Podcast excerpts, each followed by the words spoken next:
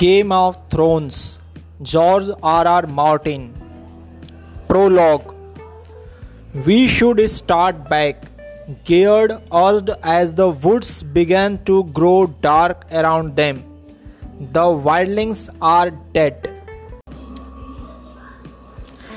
Do the dead frighten you sir वैमर Royce asked with just the hint of a smile. Geert did not rise to the bed.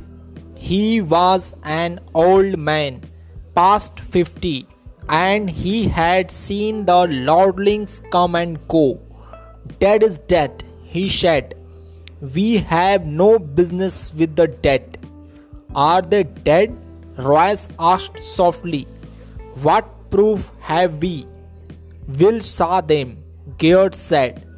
If he says they are dead, that's proof enough for me.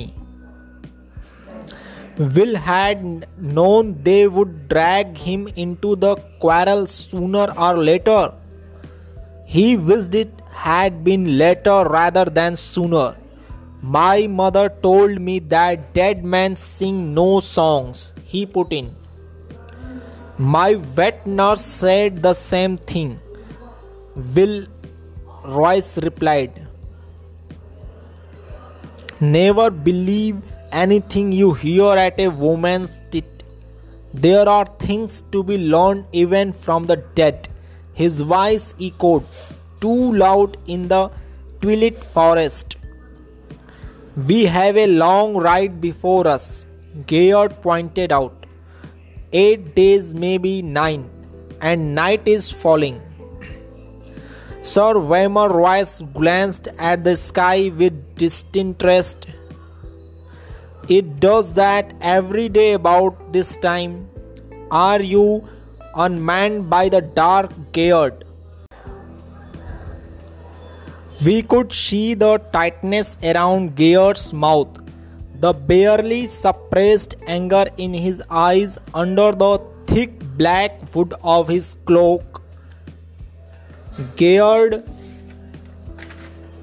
had spent forty years in the Night's Watch, man and boy, and he was not accustomed to being made light of. Yet it was more than that. Under the wounded pride, Will could sense something else in the older man. You could taste it, a nervous tension that came perilous close to fear. Will shared his unease. He had been four years on the wall. The first time he had been sent beyond, all the old stories had come rushing back, and his bowels had turned into water. He had laughed about it afterward. He was a veteran of a hundred wrangings by now, and the endless dark wilderness that the southern called the haunted forest had no more terrors for him. Until tonight, something was different tonight. There was an edge to this darkness that made his hackles rise.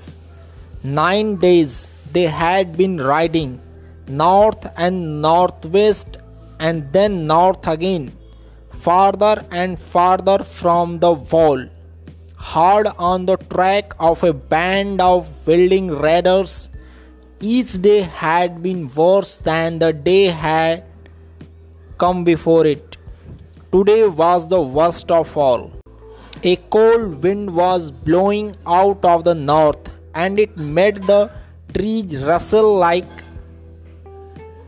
living things. All day, Will had felt as though something were watching him, something cold and implacable that loved him long, that loved him not. Geert had felt it too. Will wanted nothing so much as to ride hellbent for the safety of the wall, but that was not a feeling to share with your commander, especially not a commander like this one. Ser Waymar Royce was the youngest son of an ancient house with too many heirs. He was a handsome youth of eighteen, grey-eyed and graceful and slender as a knife, mounted on his huge black destrier.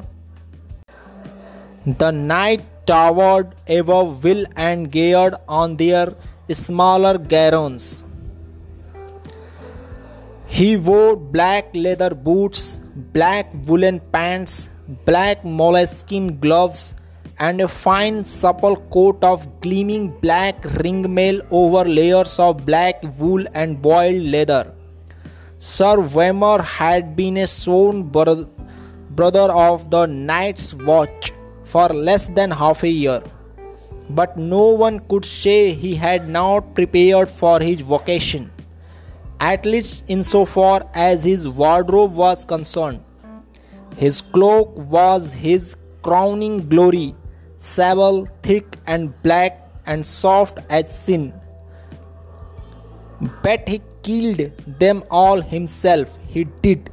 Geert told the barracks over wine, twisted their little heads off our mighty warrior. They had all shared the laugh. It is hard to take orders from a man you laughed at in your cups, Will reflected as he sat shivering atop his garron. Geyard must have felt the same.